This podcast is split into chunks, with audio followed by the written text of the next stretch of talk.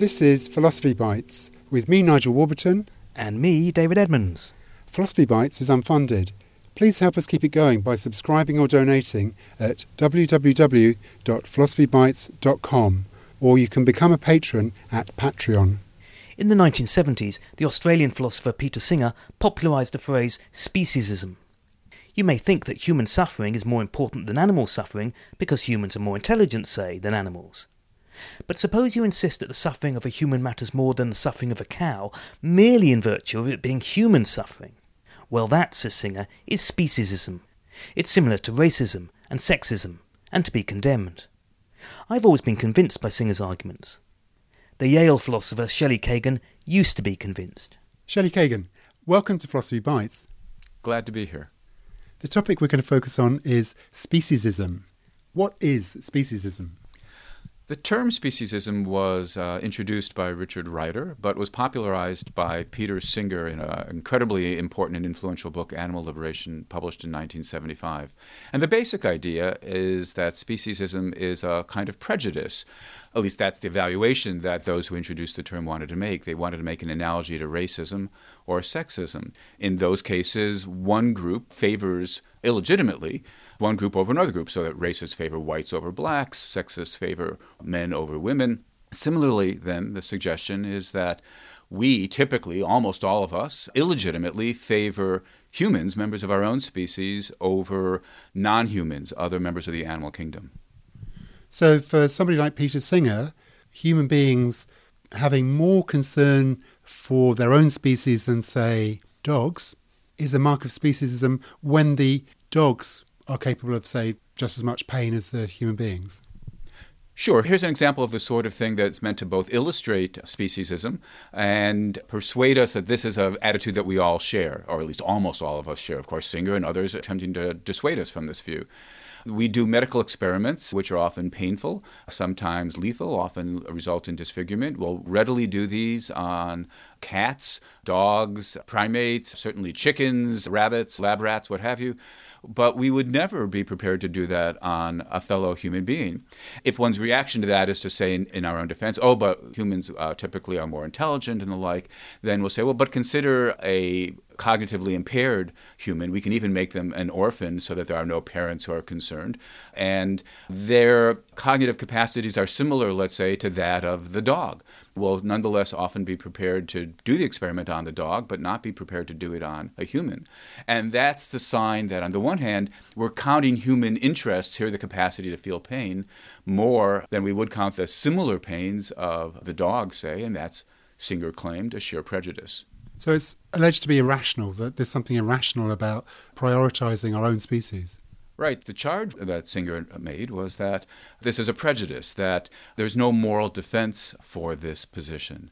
One needs to, morally speaking, one ought to be counting all like interests equally. And so once one stipulates that the human that we could do the experiment on would feel pain of similar intensity and duration to that of the dog, then there's no moral justification given a principle, I think Singer's name for it was something like the principle of equal consideration of interests.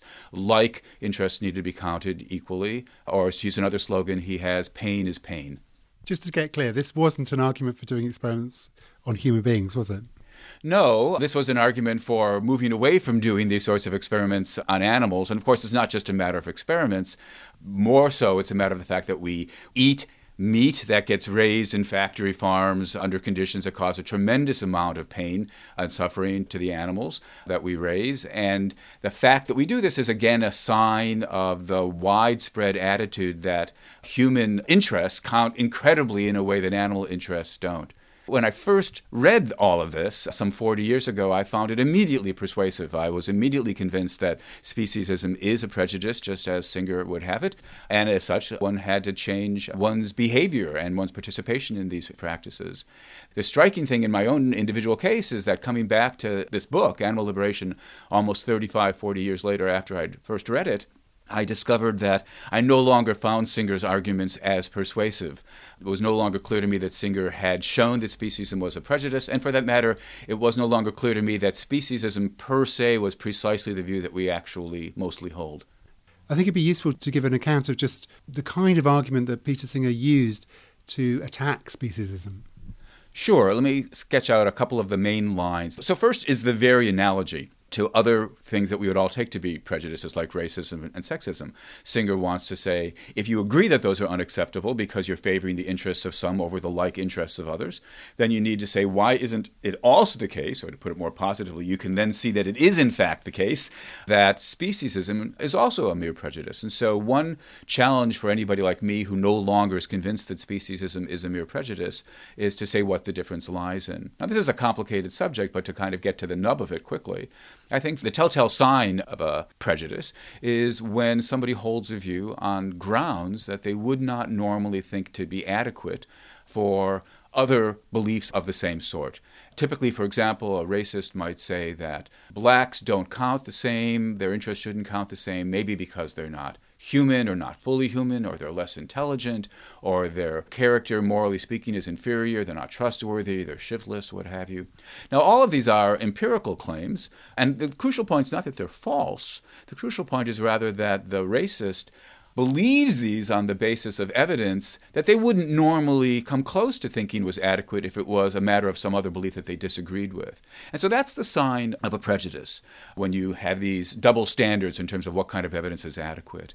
But if I, as a speciesist, say I have the intuition that humans count in a way that mere animals don't, then as long as I'm prepared to say that, yes, moral intuitions have a kind of presumptive moral force, and I use this as evidence in other bits of doing moral philosophy as well, then that's not having this kind of epistemic double standard. And so that's not a mere prejudice, and that shows why one can be a speciesist without being merely prejudiced in the way that the racist or the sexist is.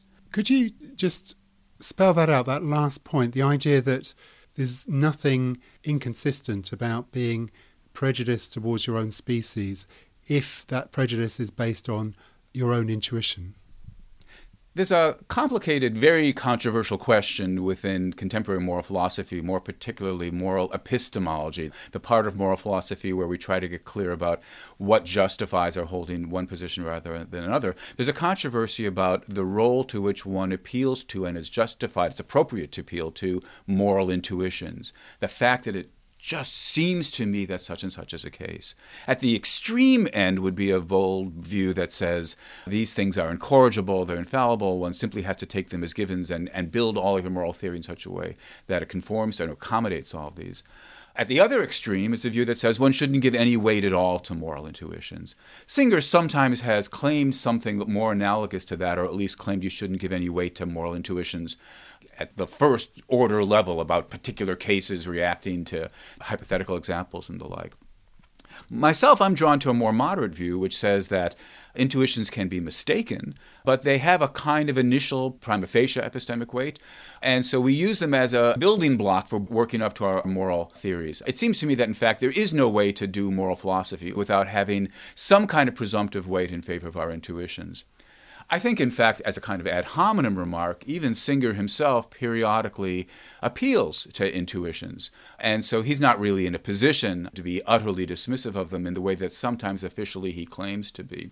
But the point about why speciesists need not be prejudiced is the fact that if I am building up my speciesist view on the basis of the fact that I have certain intuitions about how humans or perhaps members of other species may count in a special way, if this is backed by certain intuitions, as long as I'm prepared to say, as I am prepared to say, that intuitions have a kind of presumptive weight, and so we can appeal to them both here and elsewhere, then I'm not using one kind of standard for this view that I wouldn't be prepared to endorse uh, for other views. And that's why I think one can't simply be dismissive of all forms of speciesism as a mere prejudice and nothing more. If you go back to the analogy with racism, a racist would say, well, this is just my strong intuition that, say, blacks are different from whites. So I think, probably strictly speaking, we shouldn't say that views are prejudiced or not. It's rather that people are prejudiced or not in holding those views. I believe that, in fact, if there were a racist who said, I just have the direct intuition, and they, it's not enough to say these words, they have to be sincerely reporting accurately that they have this intuition. And there are also complicated questions about the distinction between intuitions and just considered judgments. But if they sincerely are reporting the intuition, that whites count in a way that blacks don't then I think that's not mere prejudice, as long as they are equally prepared to endorse the appeal to intuitions in other cases. The view could still be mistaken, but it would be a mistake at that point to dismiss it as a mere prejudice. But I think it's interesting that classically racists don't say that. They appeal instead to the kind of empirical beliefs that I mentioned earlier that blacks are less intelligent or that they're not trustworthy, they're dishonest, or what have you then I come back to my point that those beliefs are held by racists on epistemic grounds that they would never consider adequate if one made a comparable claim that whites were shiftless on the basis of equally flimsy evidence. And so when those racists hold their racist beliefs, they are prejudiced. So I could equally imagine a speciesist who holds it for bad epistemic grounds. But again, if one imagines the speciesist, as I do imagine the speciesist, as somebody who says, I just have this intuition, and I believe more generally that intuitions count, then I think that's not a mere prejudice. So, does Peter Singer have other arguments that support the claim that speciesism is somehow an ill of our society? The other main argument that Singer gives is an appeal to a principle that he calls equal consideration of interests, where he says, look, if we try to understand where does racism as a false view go wrong, it's counting like interests for one group more than like interests for another group. Where does sexism, when we take this to be a mistaken view, go wrong? It's counting the interests of one group more than the interests of another group. So if one accepts this principle more generally, then it, it, seems to follow that we need to count the like interests of animals as much as the like interests of humans. And then Singer takes it to be fairly evident when you think about these medical experimentation cases and other things uh, that we don't, in fact, do that. And so we violate this moral principle. The reason I no longer find that persuasive is because it seems to me we have to now start asking ourselves what does it count for interests to be like? it can't be that they have to be like in all ways. It's got to be they're alike or not alike in relevant ways. And then that begs the question what counts as relevant ways? Now, Singer is prepared to say that intensity is one of the dimensions, pains that are more intense than other pains, that's a relevant dissimilarity. Duration, that's a relevant similarity or dissimilarity. But then I want to say, but look, now the question becomes uh, does anything else count as a relevant similarity or dissimilarity? If the speciesist says, I think a relevant similarity or dissimilarity is are these pains held by humans or are they held by mere animals? The appeal to the principle of like consideration of interest, it seems to me, on the most natural reading, doesn't give us any guidance at that point. It doesn't tell us which are the considerations that make for like or dislike. Now, Singer can come back and say, but isn't it just obvious, let's say, that when it comes to suffering, that the only relevant considerations are intensity and duration? But I think that that's not at all obvious. To take something from another bit of moral philosophy, which not everybody's going to share, but I'll show you that it's at least an open question. Imagine that you and I are both in prison and are suffering miserably because of that. I've committed a crime and so deserve to be in prison, but you're utterly innocent and were framed and don't deserve to be in prison. Now, somebody can come along and free one of us, but my pain and your pain may be equally intense and last equally long, but for all that, the fact that I deserve the suffering and you don't, that also seems a relevant consideration. And so it wouldn't be fair, it wouldn't be appropriate to just say, but pain is pain. No, no. Here's a consideration that for otherwise similar pains can still give us reason to count one more than the other. I want to say once the door is open in that way, it's an open question whether or not the fact that the pain is had by a person or a human being, a Homo sapiens, whether that might count more. And so I think Singer's arguments against speciesism don't actually succeed. And yet, for all that, it seems to me that he's been targeting the wrong position. The second thing that I came to realize as I revisited the issues, uh, my own view wasn't, despite the fact that I've just been defending speciesism, my own view isn't actually speciesism per se, at least not in this precise way that Singer was constructing it. He's gotten the view that most of us hold or would hold not quite right. And so we have to also describe this alternative position. Just to get clear where we've come to already, now we've looked at speciesism, the prejudice Peter Singer claims that many of us have towards members of our own species. And he used two arguments to try and defend the idea that that's something wrong, that speciesism is wrong. You've undermined those arguments, yet you're saying you're not a speciesist. Right. So, strictly speaking, the claim is that to be a speciesist is to believe that the interests of your own species count more than the interests of other species. Now, that can be interpreted at least two different ways, because after all, all Singer's readers and everybody listening to this podcast is a Homo sapiens. And so the position could be, if we were to hear this in relativized terms, count your own species more. My species happens to be Homo sapiens, and so I should count Homo sapiens more. But if I happen to have been some other species, then I should count members of that other species, my fellow species mates, more. So it's not that being Homo sapiens per se counts more. There's also an absolutist reading of the idea where we say, no, no, my species is Homo sapiens, and the crucial point is that Homo sapiens count more. And so even if somehow I were another species, I should count Homo sapiens more. And I think that the arguments for either of those are, are weak. The arguments for either of those positions being prejudice are weak. But I don't think that actually the view that I certainly hold, or the view that most of us hold, probably isn't best captured quite in those terms at all. So let me quickly try to sketch an alternative view. As a first pass, I think the crucial point is not to focus on whether or not we're Homo sapiens, or even a member of my own species, I think we can quickly see that we'd be prepared to grant the same kind of status, the counting more, to members of certain other species. Initial examples, at least, have to be perhaps science fictional, because it's not transparent whether or not there are other species of the right sort. So let me give the, the fictional example of Superman. For those of you who don't have the Superman mythology firmly emblazoned in your mind, Superman comes from another planet, the planet Kryptonite, Krypton rather. Uh, he's not himself a human being. He obviously looks like us, he's very similar to us, but he's not a human being. That's the crucial point. Now, the canonical villain in the Superman comics is a fellow who is a human named Lex Luthor. You can harm Superman with kryptonite and potentially kill Superman. So imagine that Lex Luthor is trying to kill Superman.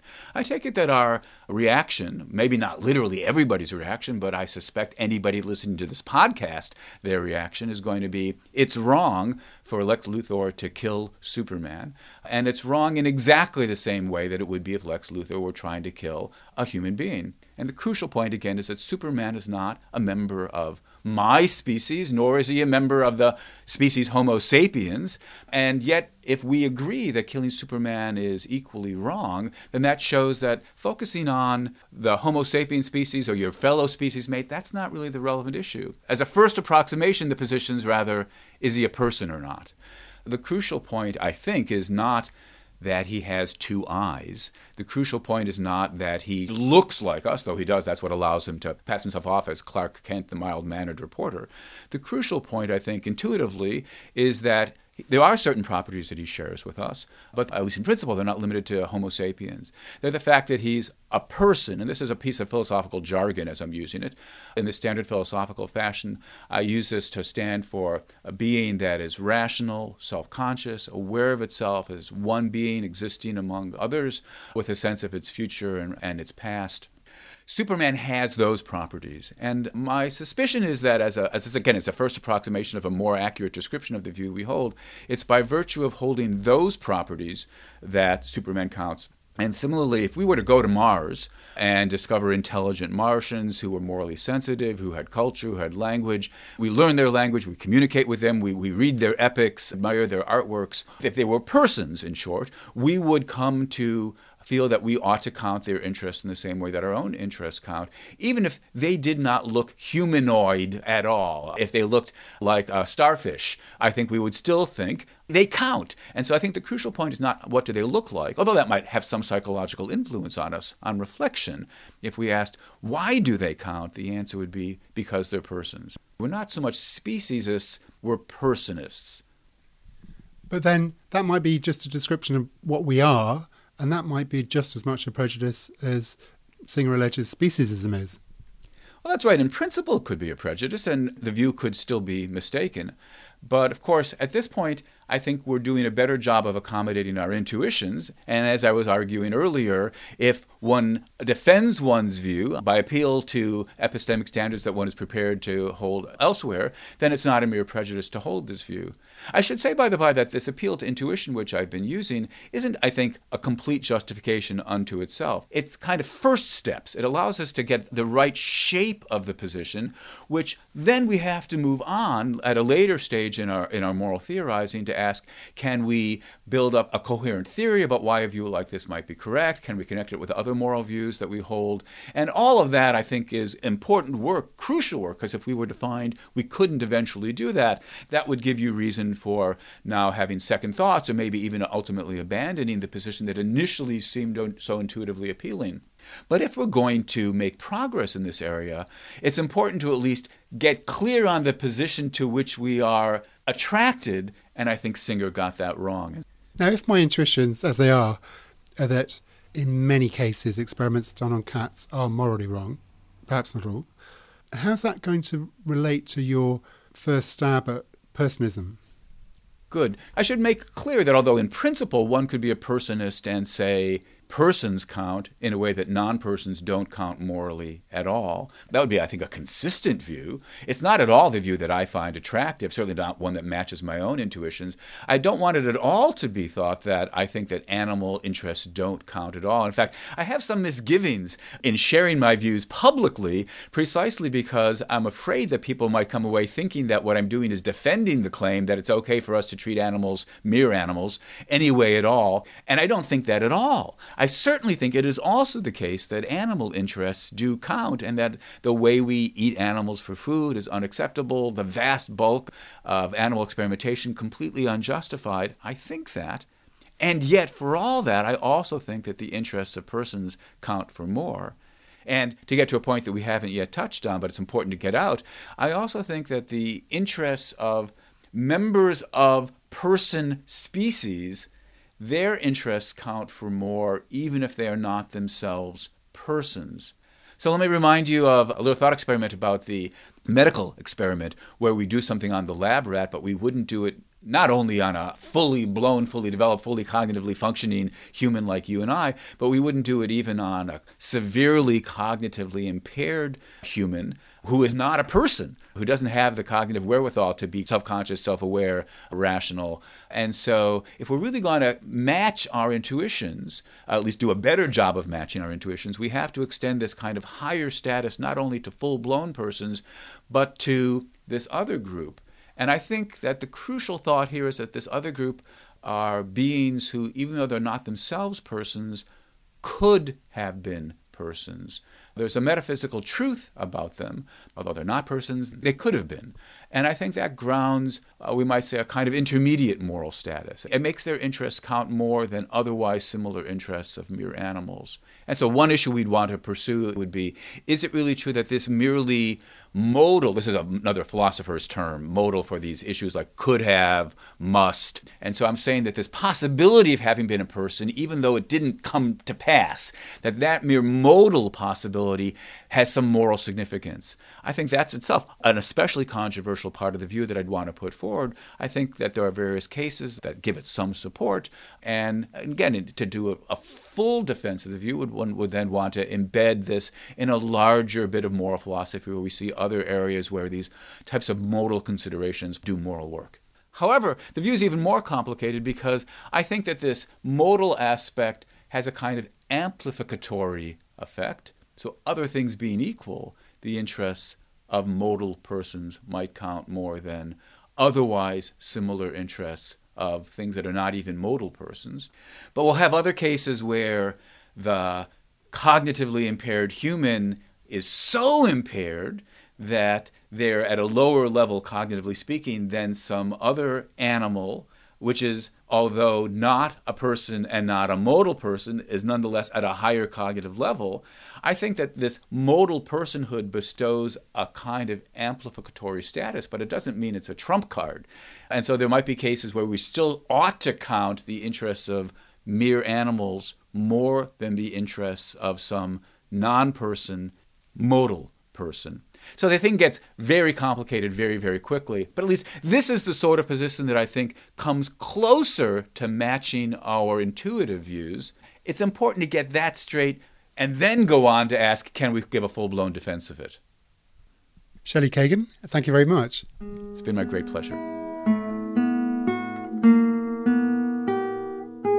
For more Philosophy Bites, go to www.philosophybites.com. You can also find details there of Philosophy Bites books and how to support us.